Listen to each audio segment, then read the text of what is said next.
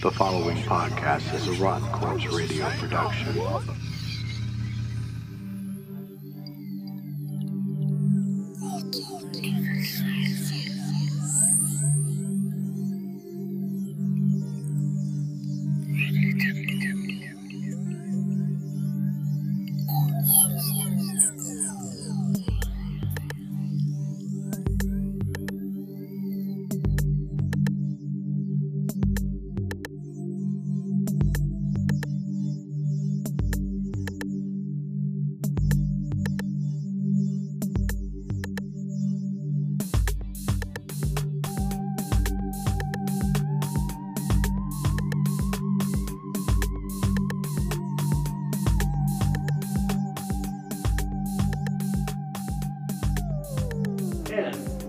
To the Sci Files. We have with us today myself, being Axel, my wife Heather, and our producer Ryan, who is currently being visited by the cat known as Tabitha. So if you occasionally hear the meow, it's from her. Yep. Not And from our me. other cat is ignoring them with entirely too much indifference. Um, so I guess I gotta bring it up first. Um, the science world is saddened by the loss of Stephen Hawking. And, um, yeah, you know, I don't know anything about the guy other than that he was a physicist. Yeah, I mean, there. I mean, there is a lot about him. You know, kind of a classic story. He lost the use of his entire body. Yeah, I still really. In fact, it wasn't until the article about his death came out that I found out he was British. So Yeah. I absolutely I, other than he was a brilliant physicist, that's what I knew about him. Oh, and he's been on The Big Bang Theory a couple of times. So that's what I knew about Stephen Hawking. Um, no, he was really good at hiding his accent. I think. I, I think so too. I mean, yeah. Yeah, I, I never, yeah, I would, yeah, I, I couldn't even, I was gonna try and imitate it, but I couldn't even begin to, to imitate something like, uh, like that, like a computer voice uh, with a British accent. That would be just kind of too funny.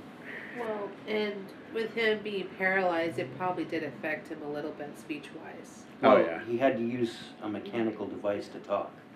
He Yeah. was, it was a computerized voice that talked for him. Yeah, and it was. Um, it You was knew less about him than I did. And the whole and the apparatus itself was was completely controlled by his eyes. Oh, was it? Yeah, I didn't even know that. he actually. Yeah, he he actually. Um, a lot of it was from. I think it was. Uh, mostly like uh, the way you move the eyes, the way you blink, um, stuff like that. It just kind of tracks your movement and allows you to visually pick words. Pick the words Dang. out, yeah. Yeah, That's pretty. I knew that stuff, that kind of thing existed. I just didn't know that that's what you used. Yeah. Um, and the fact that it was developed for him, you know. Yeah, unfortunately, my scent on Steve Huggins is what, I, what I've seen in Big Thi- Big Big Theory. Otherwise, I don't know anything about him other than he's a physician. a, a That word that I can't pronounce at the moment. physicist. Yes. Yeah. Actually, um, so goodbye, good luck, and if you can send back a message telling us what the truth really is, do so soon, because this planet could use a dose of, dose of truth. Of more interest to me, actually, is something that I saw in the news just recently. Um, and again, it's the UK. Way to go, UK. You had Stephen Hawking's. Now you have crystal data discs. Um, these things are amazing. Uh, a UK company developed uh, a way to record in like a, I guess what's called a five-dimensional recording method, uh, information on uh, imitation crystal and glass, really, uh, and make it permanent, and it'll last for like uh, one of the news stories uh, that I have up says 13.8 billion years. Okay, and I mean, this is kind of a science fiction coming to life yet again. Yeah. Um, I mean, you, we've seen a lot of different devices, you know, in movies and television and stuff that have, you know, kind of shown the same kind of uh, you know interactivity, you know, on like weird clear panels and Yeah, stuff. Data data crystals. I mean, the original, uh, the Superman with Christopher Reeves. I Yeah. mean, that whole thing was just a big crystal Yeah. that you know uh, grew the, Yeah. the Fortress of Solitude. I mean, crystal technology. But this is actually, uh, honest to goodness, crystal technology like Babylon Five. They had the little data crystals that they Yeah. plug in. This is, you know, soon you're going to have, you know, a crystal disk drive, which I think is going to be really cool. And the amazing thing about this recording method, and on a one inch or one quarter inch disc, yeah, they can store 360 terabytes of data. That's just insane. It's a lot. Eh. I mean, first off, no regular end user will ever ever need that. No, I can't see that. know. But what this opens the door for is what now how our computer how I mean how we interact with computers is irrelevant now. Now how are computers able to interact with us? You know, like what level of computer can we get out of using something like this as its you know core drive? Yeah, I mean, you could have an incorruptible operating system on this thing um, that would load into the system. And I mean, ima- I, I mean, the first thing that came to my mind was a crystal disk drive on an optical computer. I mean, uh, uh, a system that doesn't run on circuit boards, it's all optical, which they have now. And the processing speed and power on these machines is just fantastic. Add a crystal storage, crystal data crystal storage system to it, and I think that's the closest an end user would get to what we now call a quantum computer. Yeah. Um, an end user now, uh, maybe you know 10, 20 years in the future, quantum computers will be sold at Radio Shack, but for now, And, and, it's just it's just awesome. And how the and how you can get this to interact with different types of systems. I, I want to think that this will, you know, if they're able to do this with just a storage drive.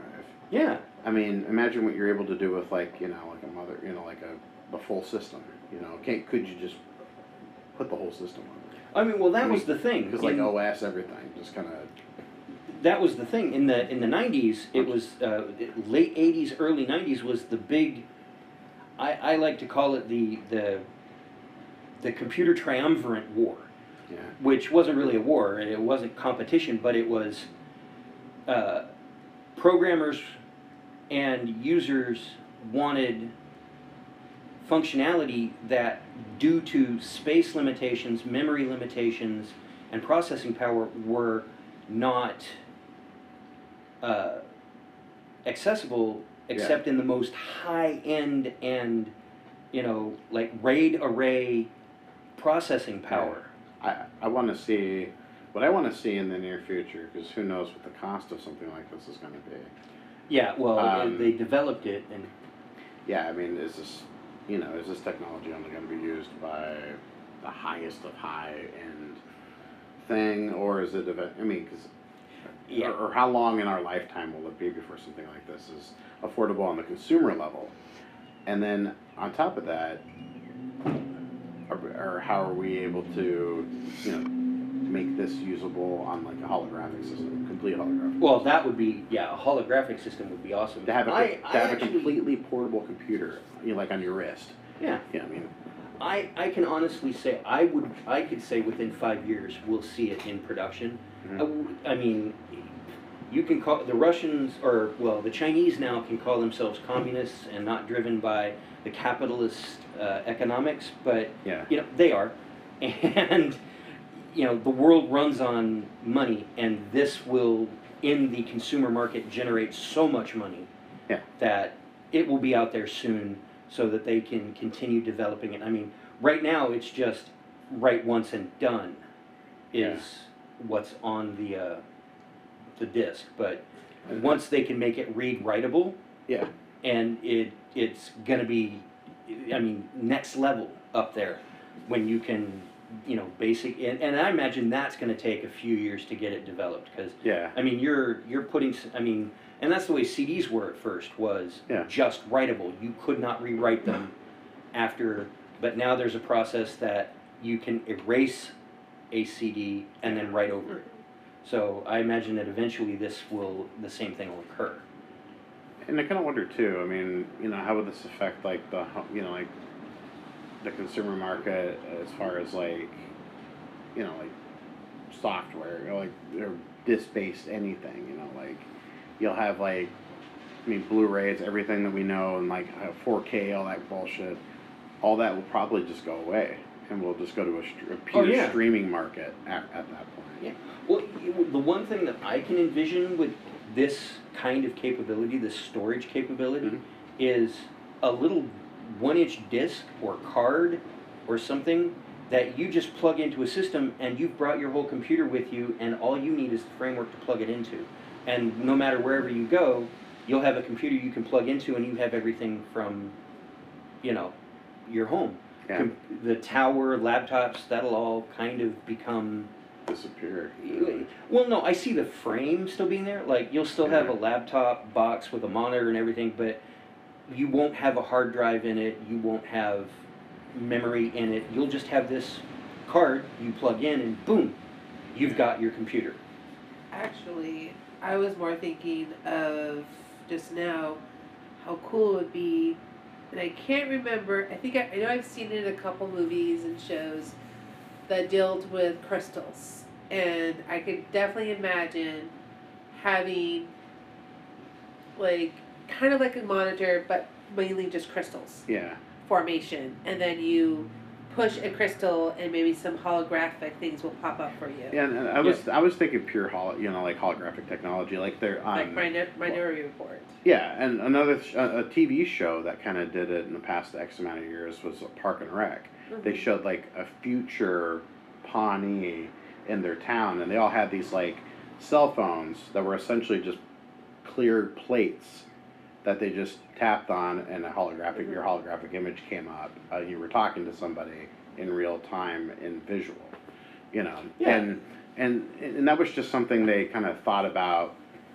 This could be our future in ten years, you know, from the time they ended the series, which they ended the series like some like pretty much now. Like I think it's like 2020 is when they actually ended the series. Yeah. But Kind of uh, slightly off topic, but, but just because you kind of reminded me was I love watching sitcoms, especially between the 80s and 2000s. yeah, Because it's really fun watching the technology grow Oh yeah. from where they had no cell phones to oh now I have a cell phone and it's all about that. I think the funniest for me is like, um, and I was ac- I'm reminded of this when I go to work because uh, one of the clients I work with actually is always doing. He's always kind of doing something and you know watching some kind of television program on some throwback channel, you know, like Comet or something like that, and he actually has been recently watching Small Wonder on a regular, and when I think back to Small Wonder, it always makes me laugh because I was like obsessed with the robot girl Vicky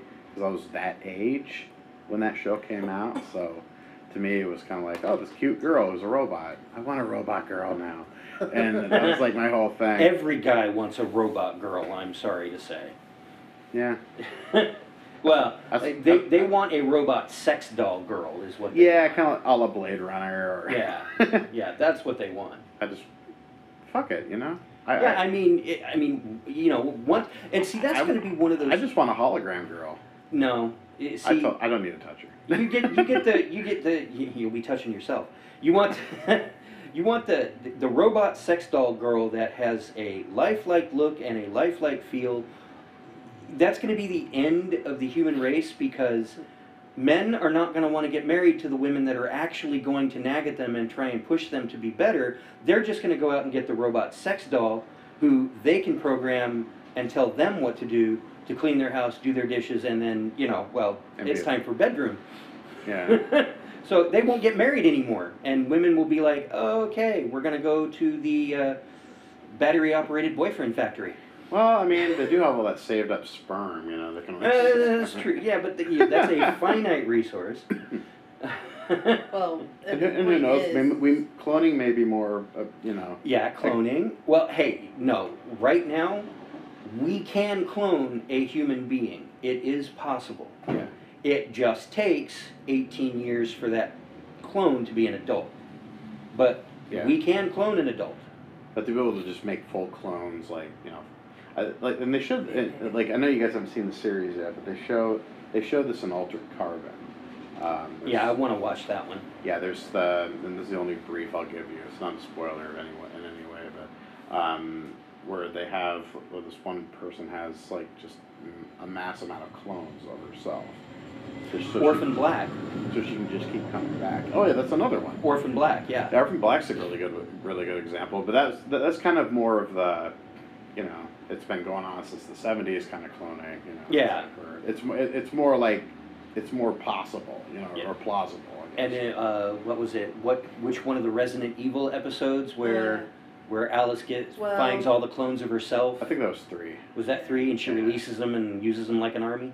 And Three then or in the four, last yeah. one, for sorry for any spoilers if you have not seen the last one, which should have been since it's probably been over a year now, was she finds out that she is a clone herself.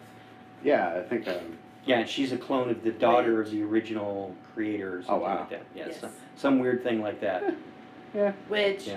unfortunately, which like any movie series or TV series, they did not quite connect all the dots. Yeah. Well, yeah, and they even backtracked on what was it fo- uh, between the last one and the one prior to that, where she went to go, she got her powers back and went to go save the White House, and then in the new movie they just totally blew that all away. Wow.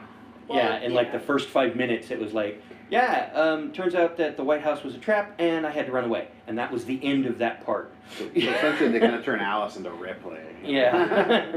but with more a more convoluted storyline. Yeah. I mean, it wasn't really a bad storyline. No. They actually did a decent job for being a franchise. I think it's probably one of the best, better franchises than some of the ones they've come out with. okay, But so in my opinion, something else. Oregon, we are in trouble.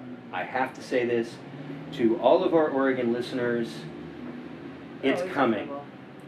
The Chinese lost control of their space station, and as soon as it comes up, I'll tell you what the name of it is.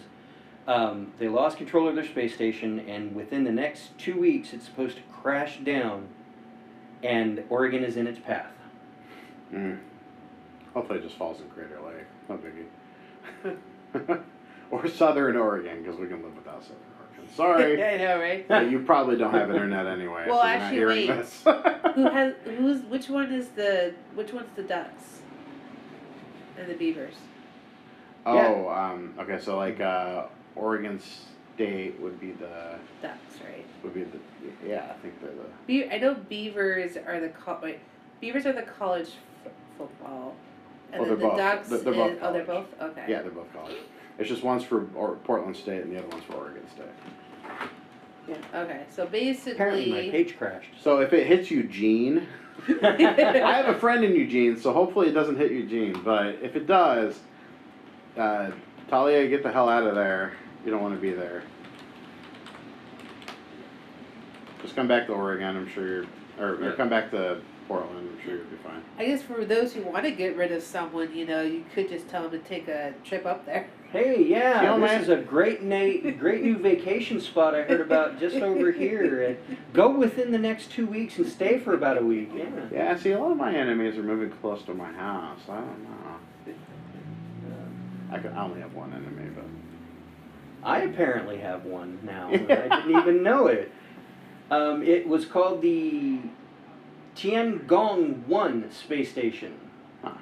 Huh. And it will make an uncontrolled re entry into the Earth's atmosphere on April 1st, 2018. April Fool's Day! oh, Lovely! on Easter. Yeah. Easter and April Fool's Day together. Easter and That's April why. Fool's Day together. There Yep. you go. Zombie So the question Day. is: Is this considered an April Fool's joke, or just really bad timing? And this comes from the Aerospace Corporation of El Segundo, California. Uh, and it- Oh, figures those Californians trying Yeah. to fuck with us again. uh, Yeah, okay. it's Oh, bad enough that they all had to right. ship up here and take all over. So Portland. what they're saying is that it's expected, expected will crash between 43 degrees north and 43 degrees south, um, which apparently is that's and that's where they're calculating the debris field. Mm-hmm. And uh, and to, to have this for a reference for Oregon, um, Roseburg sits at 43.2 degrees north, and Medford at 42.3 degrees north. So that's within the reentry window. So I don't know anybody there, so it's yeah, yeah. Um, Oh, your dad maybe. Sorry. No. Uh, debris is more likely to land in regions towards the extreme of that rain, which includes southern Oregon and all of California. Maybe they'll knock it into the ocean. Oh, Maybe There this is go. why the our half goes into the ocean. Because of the Oh. stupid satellite. Uh, here's another warning hydrazine, a highly toxic corrosive substance, may survive re entry on pieces of the space des- debris. hmm. So if you get space debris, Don't touch it. don't touch it. And if you do touch it, make sure you get a good lawyer to sue the government. And get a good costume because this might be your debut as a superhero slash villain. Yeah, there you go. Mutations. Yeah, Right, right. yeah. Make sure you're wearing something Yeah. cool. Yeah, somebody's going to end up as Venom, man, because Oh. that was a spaceborne symbiote. There you Oh. go. Yeah. Venom I wonder my- why the Chinese lost control of the space station. Hmm. Hmm, that's going to make me think now. Well, Hmm. we are, uh, Hmm. If I'm not mistaken, we are in complete debt with the, and I think we're Uh, the United States, okay, the United States of- is in debt with every major financial Yes. power of the world. The other side of that is every major financial power of the world is in debt to the United States. It all kind of is a um, balancing act here. I guess we could also say everybody's pissed off with Trump one way or another. So it wouldn't. Ooh, So I wouldn't really, you know, whatever the word I'm thinking of, uh, make the long shot of them trying to, you know, do a nine one one kind of thing, only without less. Uh, sorry, my train of thought has disappeared. That's okay. So yeah, so there's the the uh, national service warning for Oregon from the Sci Files about possible space debris landing in your backyard. but hey, just remember when Skylab fell in the uh, late '70s, the people that actually found pieces of it in their backyards, because there were a couple, made banks selling it back to the government. Mm. Keep that in mind. Just make sure to wear gloves. Just don't get hit by it. radioactive uh, gear. Speaking Or of stuff in space, gear. I have to talk about something else that I saw.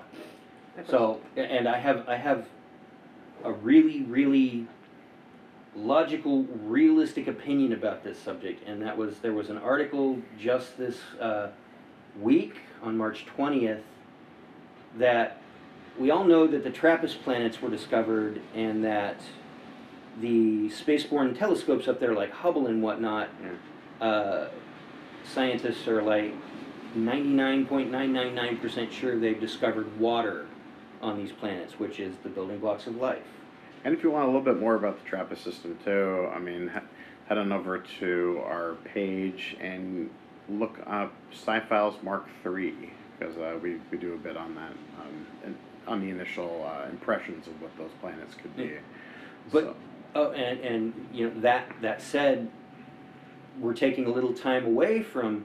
You know, it's been some time since that episode's come out, and now there's new information oh, yeah. that is being put out that the TRAPPIST planets may have too much water to support life. And this makes me think that the people writing this article or scientists claiming that these planets have too much water to support life are maybe brilliant physicists, scientists, you know, telescope viewers, whatever they are, but they're idiots as far as life is concerned because too much water on a planet to my mind means a crap ton of aquatic life yeah. you know how can you say there's too much water on a planet for it to be habitable when the water itself could contain you know the trappist version of the megathreshodon Yeah, no shit. you And- know if you're thinking about it, as humans, we have we evolve in so many different ways. So if mostly if all land disappears, we may eventually grow fins and become mer people. Well, if you believe the conspiracy theorists, mer people are already in our oceans, and the United States government has captured a few of them. Uh-huh.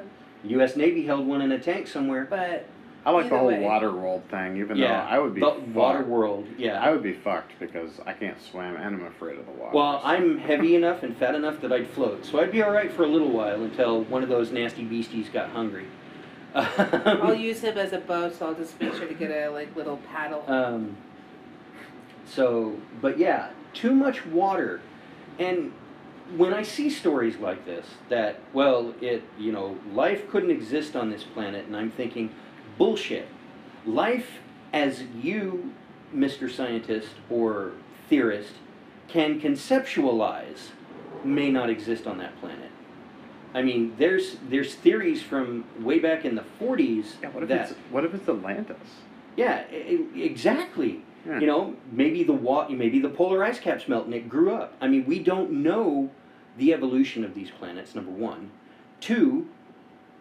Too much water to me, like I said, means aquatic life, and there is land masses on there, and why would too much water affect the land masses? I mean, if it's raining constantly, there might be mushroom people on the damn planet. I mean, people who evolved from spore. I mean, there's, like I said, from the 40s, there was the theory about, The Mushroom um, Kingdom. you know, us as carbon life, carbon-based life forms evolved in a specific way. Yeah. But uh, theories and even now modern day models backing up those theories from the 40s, uh, silicon-based life forms may exist. Yeah. And who knows that too much water, silicone, I mean, yeah, you could have opal people down there, because I mean, opal was just a gel in the water before it solidified and, and fossilized. So, I mean, opal people, silicone gel that Yeah. Decided, you know, I'm done with this whole inert crap. I'm going to become uh, conscious and crawl my way out of the oceans, and now you have shiny, happy people like the song. Yeah, I don't. My only thing is, is we're humans. We're we are designed to survive in some fashion. So yes, I can perceive that a good many of us may die if we have too if there's too much water. However, we will find a way, even if it's just our bodies evolving into something else. But that's even making my Yeah. point in that it seems like these articles are defining life as we understand it, yeah. not as it possibly could be. I mean, look at Yeah. the the um, diversity of life on our planet. I mean, it is incredibly Well, vast and diverse. they're even finding stuff that are. They're still still finding stuff in the ocean that I mean, okay, that uh, didn't that either they didn't see before or it's just becoming new. Yeah. things they thought were extinct are being found. And here's one of the examples of the diversity of life even on our own planet. It's like um, scientists have done lots of DNA samplings of lots of creatures on our planet, and they can trace it all to various ancestors and whatnot. But there's one creature that they don't know where the DNA came from, and that's octopus. They have no clue where the octopus DNA came from. Maybe it rode in on an asteroid. Who knows? Maybe it came from TRAPPIST. Maybe an octopus Maybe. stayed You know, the same. maybe it came from TRAPPIST. But I mean, seriously, um, octopus. You know, octopus DNA. It's different than anything else on the planet. So Well, that doesn't. That only just means that it has no connection. However, it could mean that the octopus had started at some point by itself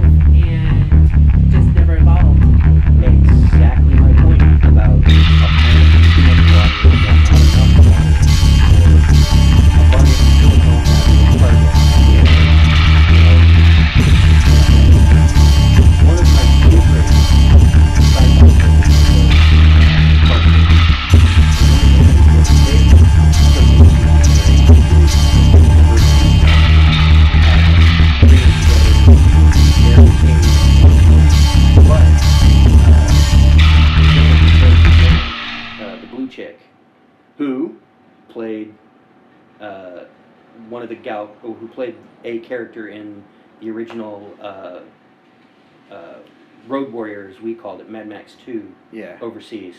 Um, she was in that, but her species was plant based, and plant ba- and evolved into plant based humanoids, and I Mhm. thought that was really cool.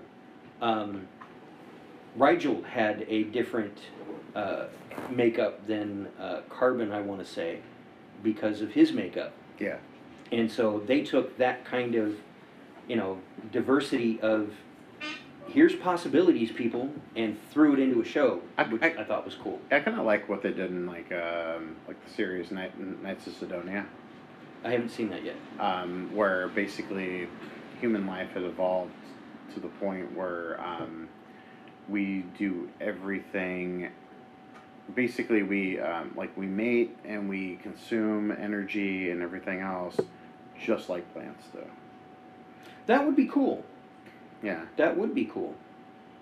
Um, I'll have to check that out. But yeah, It's- photosynthetic photosynthetic food systems. Yeah. That would be awesome. basically what they were stating is that yeah because of this we only have to eat once a week and of course the main character of the of the cart uh, of the anime um, is not like them he's actually from the past like so many Ah. years in the past so his kind of culture shock is kind of weird and funny at the same time but just the just that alone you know the way humans have evolved in that sense you know it's I mean, the possibilities, on, you know, in the Trappist system Yeah. are endless. Yeah. So we, because we know nothing about it, and, and more Yeah. or less too. I mean, could, could this really just be the writings of somebody who has complete paranoia of a new system? And It's either that or, as Axel said, they're just basing off of now. yeah, You know, not the possibility. I mean, even now, like they state Mars is inhabitable and stuff, but yet I think they found. Did they, they've find possible they've life? found water on Mars and um, some uh, sample testing. They may have found uh, fossil uh, a fossil record of bacteria. Hmm. So, So basically, really all it is is this is what we think now, and probably eventually we'll cover up new things when we find it. and, and if you believe the pictures from Mars, there are also Martian crabs on there, and I mean personally, personally, I, I think Earth should stay away from Mars. We don't want to catch crabs, uh, especially the Martian ones. It all came from the face on Cydonia. Yeah. Thus says Henry in the background.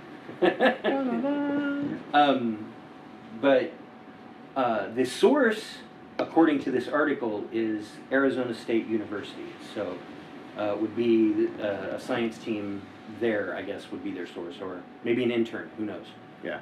um, but uh, that was something that when we were discussing what we were going to discuss in tonight's show, uh, a question got raised: is, is how how do we know that these planets actually have water on them, and, and what what tells the telescopes like that? So I actually had to look it up, and uh, the spaceborne telescopes basically use spectrographic analysis to determine the makeup of the bodies that they detect, the, the Mm, spaceborne bodies that they detect. So ultraviolet light, infrared light, um, you know, basically across the light spectrum. And the reflection rates based on what we can quantify here on Earth are compared to what they get back from the telescopes, and that's where they say this reflection pattern indicates water, Hmm. basically. Hmm. And that's So- through like the Hubble telescope and the other one that's up there, which is the name is escaping me right now. In theory, then, if you had a planet full of water, we probably wouldn't be able to fully know if there's habitable life because the water and the Well, temperature no. of the water could be masking the life form inside the water. You Yeah. just look for the water skis. Yeah, water skis, man. You know, So, technically- Kawasaki water jets, man. But um, There you go, guys. That's what science needs to do. Get get some really cool uh, ski ability without the use of a boat.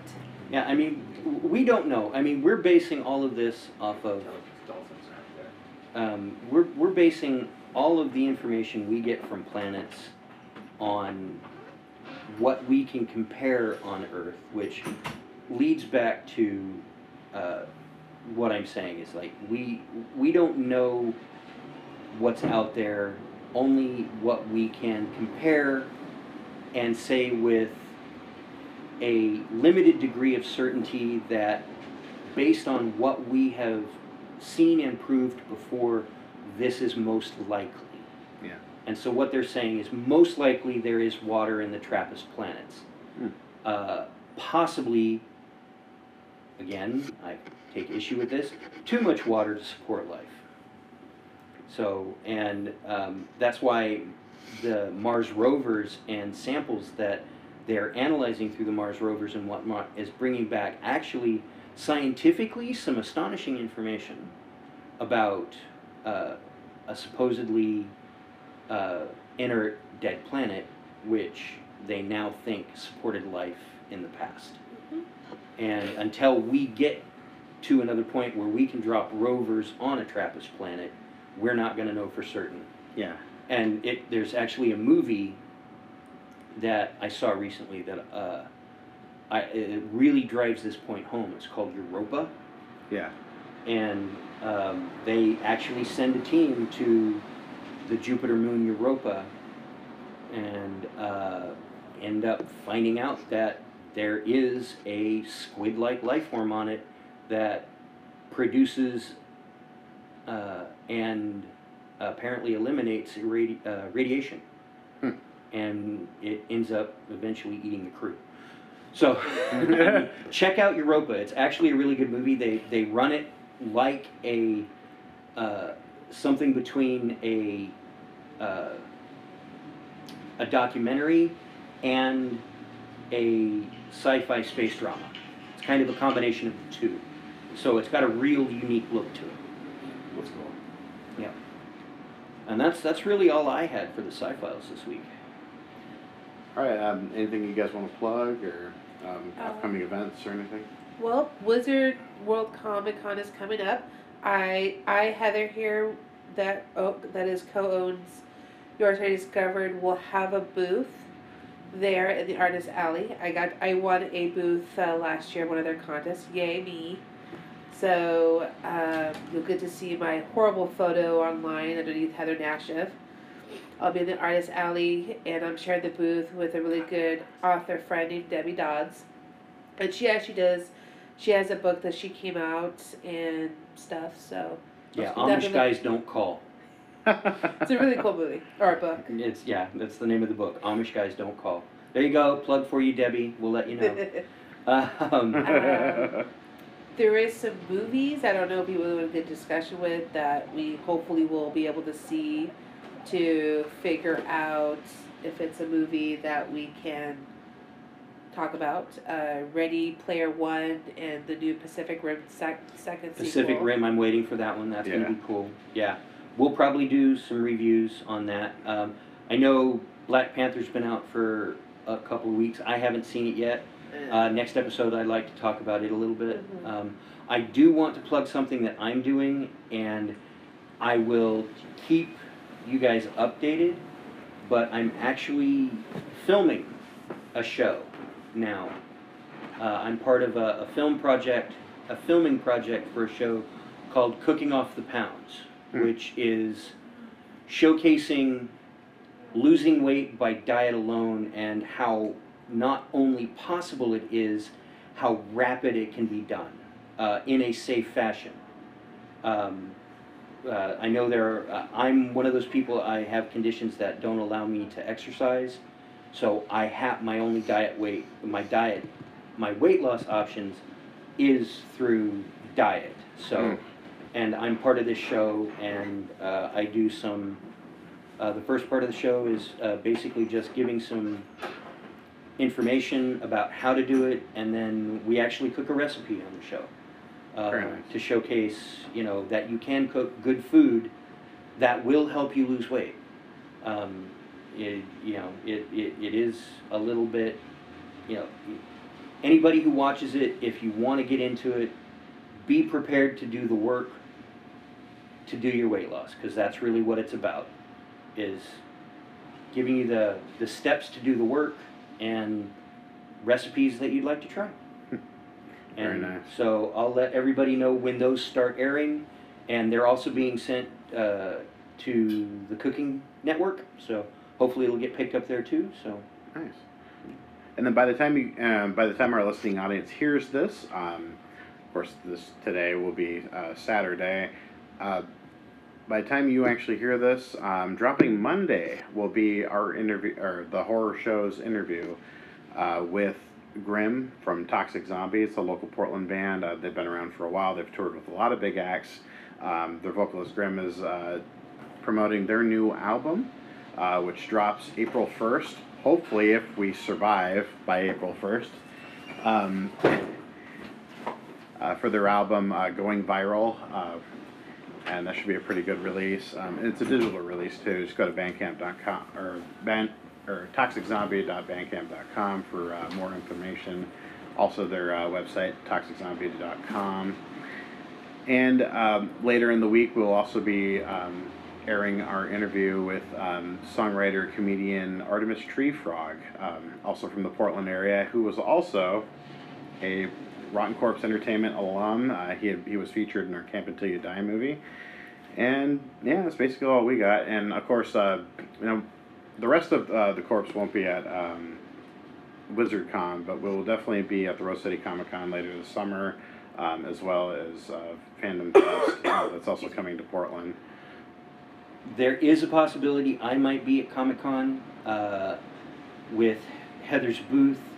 Uh, she gets a, a discount ticket for the whole event, which is only forty dollars. So Oh, um, I may, uh, it, it, her Your Story Discovered partner may take it. If not, I may take it. So if I go, I'll bring back stories. FYI to those of you who do want to still go and get tickets, I do have a coupon for you guys. YSD is in David, WizCon 18. If you plug that in when you get your ticket, you get a 10% discount, and 10% commission goes towards me. Nice.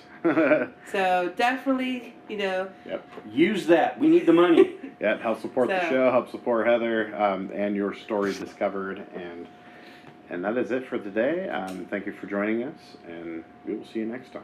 hey. On the Sci File.